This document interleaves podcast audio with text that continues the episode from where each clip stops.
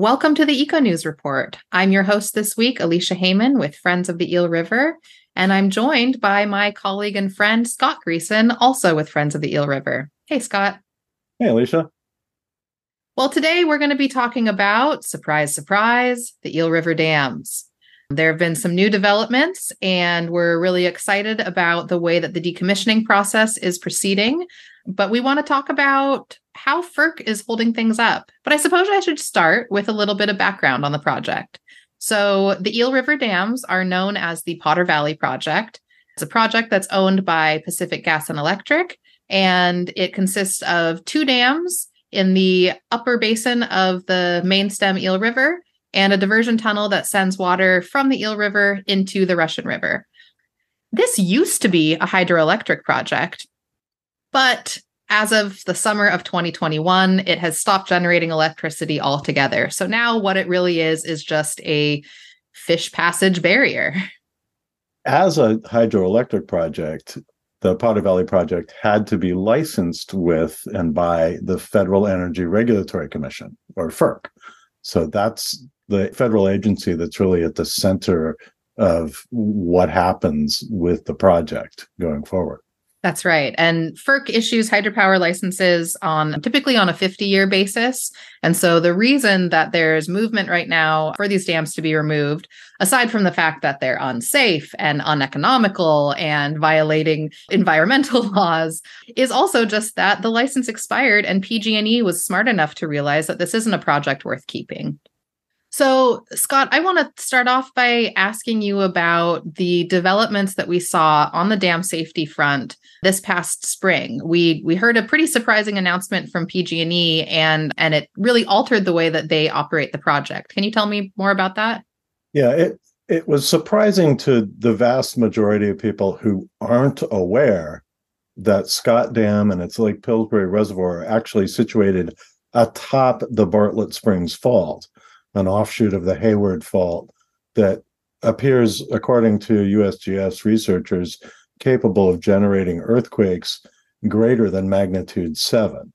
So it's no small fault, and there's no small seismic risk. But what PG&E announced in March of this year was that it had received a initial study of the seismic risks at Scott Dam and concluded within the space of a couple of days, which is lightning pace for PG&E, that those risks were too great.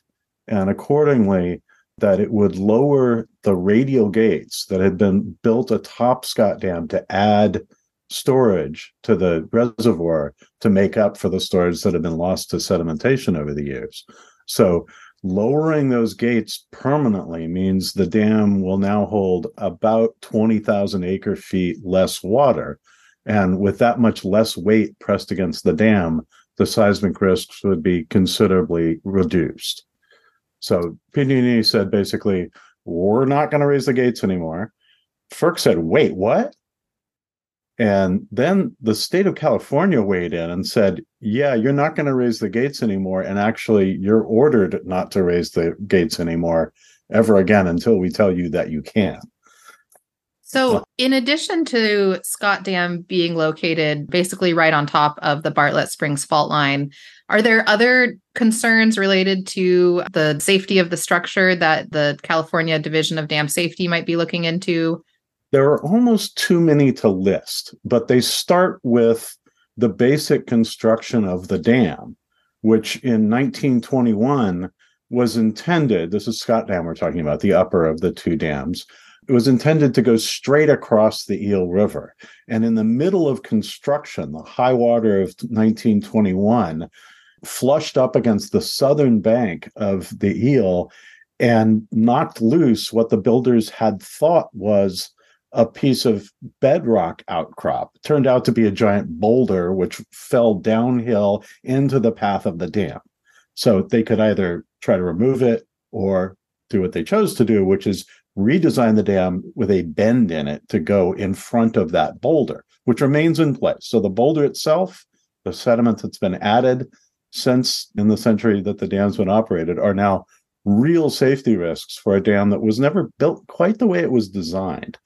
On top of that, we've got a landscape full of ancient landslides, including one that's right above that southern abutment of, of Scott Dam. And we know from a study that Friends of the Eel commissioned with Miller Pacific Engineering that either a significant earthquake or a significant rainstorm or both could release those landslides. We saw that happen across Japan with an earthquake in the high sixes, early low sevens.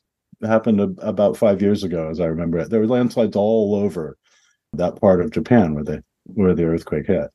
Well, and, and, speaking of the international perspective on dam safety, we've seen just recently some some really serious implications of what happens when dams fail. Do you want to talk a little bit about what we saw in Libya? Yeah, there was an, a real tragedy in the Libyan port city of Derna. A couple of dams were built upstream from Derna in the 1970s to allow development on the floodplains along the river there. And unfortunately, since the collapse of the Libyan government, especially over the last decade, those dams have not been maintained well. And on top of that, a very serious, very intense storm, Storm Daniel, hit the area with more water than the dam builders had ever anticipated when they designed and built the dam. The result was that both dams collapsed, washed down into the city of Derna, and washed away entire neighborhoods, costing tens of thousands of lives. Many people will never be recovered. And it, it's just an almost unimaginable devastation, but it's a really important reminder of the power that we hold back behind the dams we build and the importance of staying on top of dam safety issues, which California in particular and the US in general pride ourselves on being on top of dam safety issues. But my experience looking at the Potter Valley project and FERC's assessment of dam safety issues over the last decade has taught me that FERC is running a, a shell game and has no real idea what's going on with the deeper risks to its dams. It's basically an agency that is determined to present an image of itself as competent and therefore determined to present an image of the dams it licenses as safe. And it insists that for example, when PG&E was going to relicense the project, that the question of dam safety, questions around dam safety and the dam's construction, the fault, all these things were not relevant to the question of relicensing. That FERC says is a completely different matter that its Division of Dams Safety and Inspections deals with. And they make sure that all the dams are always safe. Now, we know that's not true. And this variance approval tells us it's not true because FERC is scrambling now to understand what the seismic risks are at Scott Dam. Yeah, that that's both deeply concerning and and I would say really insulting for the people who live downstream from these dams. I'll remind folks, as I always do, that Scott Dam is rated as a high hazard facility, which means that in the event of dam failure, loss of life is likely. And to not have clear planning that's available to the public and a really transparent assessment of the of the things that could cause the dam to fail is is should should be criminal frankly. And, and that's the particularly frustrating thing about FERC and PG&E's dam safety efforts prior to this point is that the vast majority of the information about dam safety issues at Scott Dam and Cape Horn Dam on the Eel is classified as critical energy infrastructure information or CEII, a category that was created under the Patriot Act after 911 in, in 2001. And the classification of all of this material about the maintenance of the dam, its various structures. We have yet to even touch on the needle valve, that's the only outlet from Scott Dam are all classified as secret because terrorists might look at it and, and discern some way to attack Scott Dam and our critical energy generating infrastructure that produces no electricity again. Uh, you know, it's it's really maddening. And there's a way for the public to get that information, which is to promise that you won't share it with anybody else, to sign a non disclosure agreement, which means if we went and looked at it, we couldn't tell you about it, which is kind of the whole point. Yeah. Yeah. Well, let's skip ahead a little bit in the timeline to May when PG&E asked FERC for a variance. And for folks who are not regular listeners, PG&E just about every year for the last decade has asked FERC for for a variance, which is basically permission to alter from the normally scheduled flows that it releases from the project both into the Eel River and into the Russian River. Scott, why do they keep asking for these variances and and has anything changed in the last couple of years about the nature of of what they're asking for? Yeah, they keep asking for variances because there's not enough water in the eel to meet all of the required flows. So that's that's the big picture is that flows in the eel have reflected the broader shift with rising temperatures and changing patterns of precipitation, the long drought we've endured. And that's really meant that PG&E has had to go back to FERC repeatedly and say, we need the rules lifted on this front or that front mostly to ensure that there's a little water left in the eel and it's not all diverted to the Russian. What what's really changed in the last few years is, as you noted, Alicia, the the license, the operating license for the Potter Valley project expired last year and will not be renewed. PG&E can't renew it. Nobody else is in a has qualified to renew it. The the project the project license will now be surrendered. And the question is what and when PG&E will have to do to decommission and remove the dams prior to license surrender. What's really changed now is that with the expiration of that license, the National Marine Fisheries Service has told FERC and PG&E that continued operation of the Eel River dams not only risks harm to and even extinction of listed steelhead and chinook in the eel, it also comes without any legal coverage under the Endangered Species Act because NMFS says the incidental take coverage the agency did provide in 2000 only ran through the end of that annual license. Accordingly, NMFS has said PG&E and FERC, you need to implement a series of interim protective measures. These eight measures that will help keep salmon and steelhead alive in the eel until the dams are removed.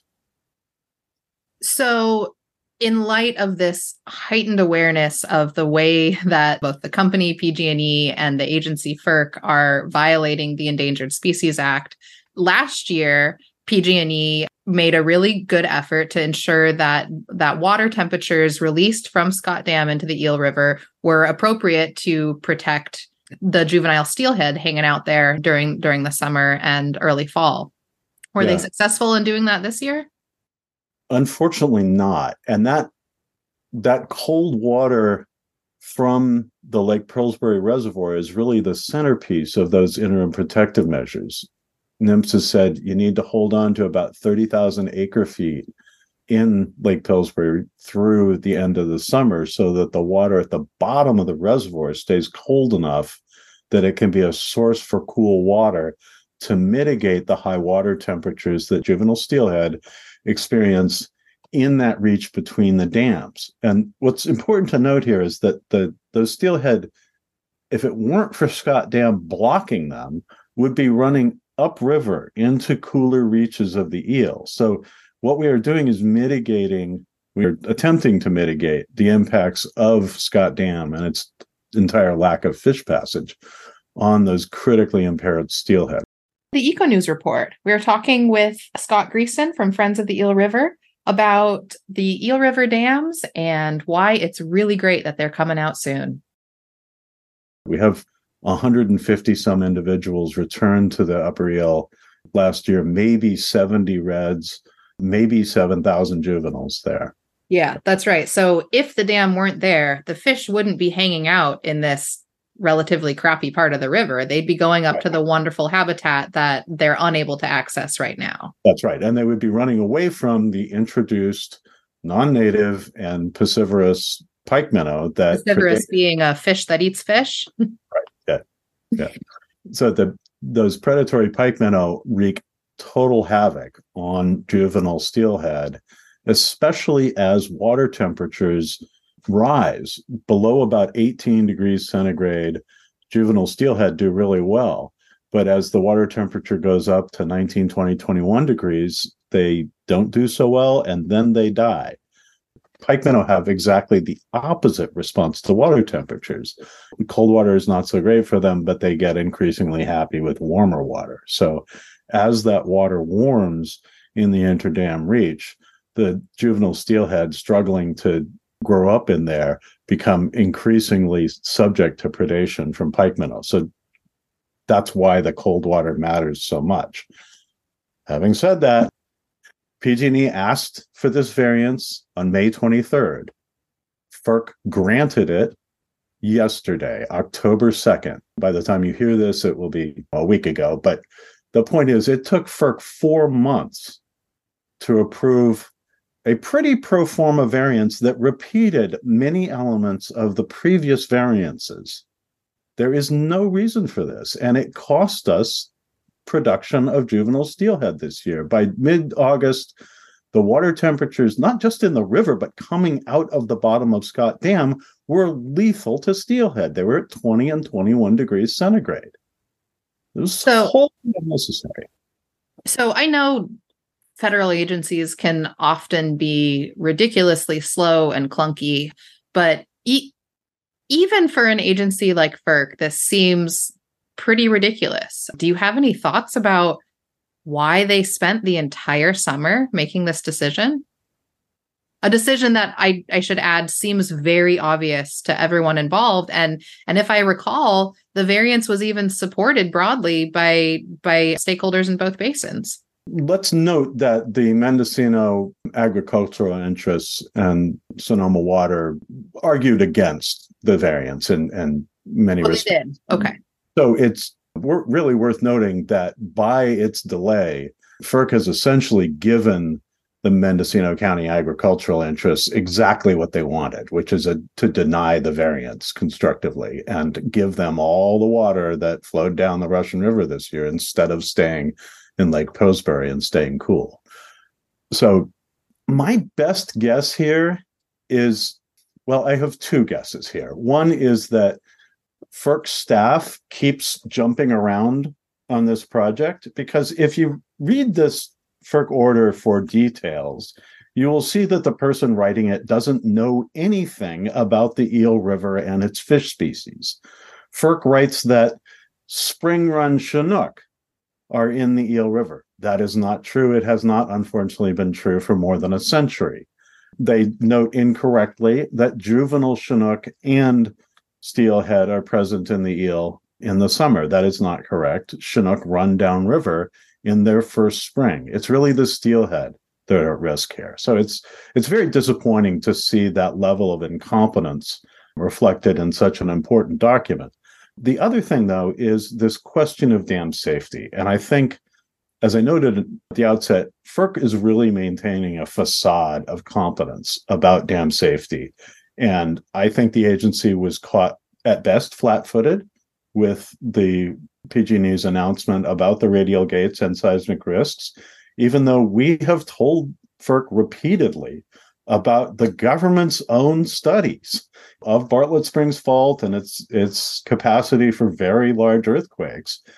FERC doesn't seem to be taking these questions seriously and doesn't seem to be incorporating all of this information about dam safety in the way that you would expect an agency that has real expertise on these issues to do, much less one that combines real expertise in maintaining hydroelectric facilities and assessing their impact on critical biological resources. FERC doesn't seem to know what it's doing, frankly. Well, so what happened this summer was really a tragedy for the Eel River. I would say that it amounts to a fish kill. We're not going to see the kinds of evidence that people would expect to see from a fish kill because all those juvenile steelhead probably ended up in the bellies of pike minnow. But I I do want to in our last few minutes here talk about what comes next. The I think the good news broadly is that the Eel River won't be reliant on FERC to ensure that its fisheries can survive in in our future because the dams are coming down. And FERC has also received a request for a long-term variance from PG&E, which will again repeat all of these interim protective measures on the 30,000 acre foot pool. And, and so hopefully this time FERC can finally just approve the dang thing since they yeah. considered all the issues at hand. Would would you expect to see that long-term variance approved before we get to the same situation next summer? It better be, but as you know better than anyone, it is very hard for us to hold FERC to account under the Endangered Species Act. We are in court with the agency right now, but they have told us basically if you don't press pause on this lawsuit, we can't amend the annual license. We can't put into effect the, the rules NMFS has requested and that we know are necessary. And so we have to hold off, you know, until they finish amending the license, which really needs to go away along with the dams. It's yeah, really maddening. Well, and fortunately, PG&E has made it quite clear to to all stakeholders that their intent in their initial draft decommissioning plan this fall is to propose removal of of all facilities. I think the way they phrased it was that they're going to remove all in-water facilities. Which would so lead a diversion tunnel. It's worth noting. So folks want to go ahead and build a diversion, they can do that. Right. Right. So what we're expecting to see from PG&E is an initial plan this this fall, probably sometime in November. And and what's important I think for people to hear now and be prepared for is that this proposal is likely to include multiple options, some of which are guaranteed to delay dam removal. And and so we're really, you're going to be hearing from us again in a month or so, asking you all to write comments to PG&E to make sure that they understand how important it is that they stick to their own plan to remove the Eel River dams as soon as possible. What what else are we going to see in the near future? Or I guess what else do you want to say about the what we expect in the proposal this fall? I just want to reiterate the importance of what we are also going to see in in PG&E's proposal is an option that has been proposed by Sonoma Water and the Russian River agricultural interests to essentially delay dam removal pending design financing construction and approval approval and construction rather of a new diversion works. And that is the worst case scenario for us at this point that the project that as we've discussed here is not only dangerously unsafe but is completely uneconomic and very dangerous for eel river fisheries would remain in place for 5 10 15 years. We don't know. The oroville dam relicensing is still going on 15 years later while Sonoma Water and Company figure out how to pay for their new diversion works.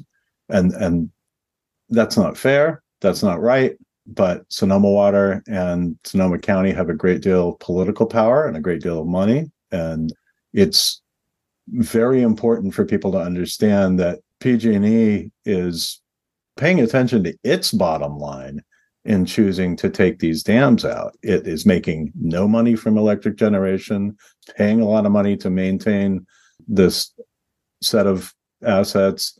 And now it understands that it has a potentially enormous set of liabilities on its hands. It's no wonder the company wants to get rid of the dams. And the sooner yeah. the better. Yeah, definitely.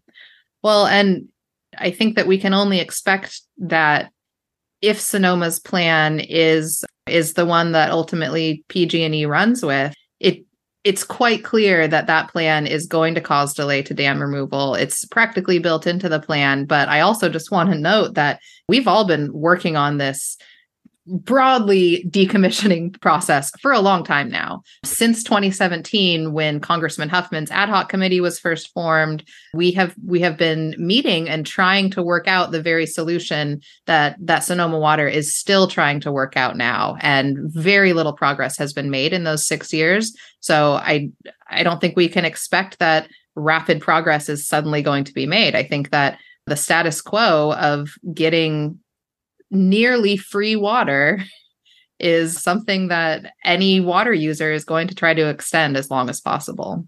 Right. What they don't understand is that the combination of lowering those radial gates and holding on to a cold pool through the end of the dry season in every year from now on is going to sharply reduce the amount of water that's available, especially in drier years. So, not only is the project not generating any power, it's really going to generate a, a, sharply reduced amount of water for the Russian River going forward. So, the benefits of delay to the Russian, I think, are are really misunderstood, and that's a that's a part of the picture that that side of our artificially conjoined watersheds has yet to appreciate. The the past is done and the, the status quo is over. We're in a new era now. And yeah, well put. Well put. Well, folks, like I said, stay tuned. We're going to be calling on you pretty soon to help us really drive home the point to PG&E that we think they're doing the right thing and that we want them to stay the course on Eel River Dam removal. As always, you can find more information at eelriver.org and you'll be hearing from us again soon. I've got one exciting announcement to share. Friends of the Eel River, along with Humboldt Trails Council and KEET TV, are hosting a great Redwood Trail community event on Saturday, October 14th.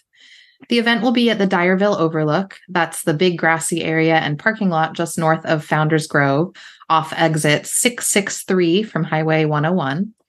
We'll have about 15 organizations tabling with lots of family friendly activities, presentations by representatives from Senator McGuire's office, the Round Valley Indian Tribes, the Great Redwood Trail Agency, and more, food from Little Bits Food Truck, free face painting, and lots of other activities. We are still seeking volunteers, the backbone of any event. So if you'd like to volunteer, please reach out to us at foer at eelriver.org or look for more information on our website, eelriver.org. Thanks. This has been another issue of the EcoNews Report. Join us again on this time and channel next week for more environmental news from the north coast of California.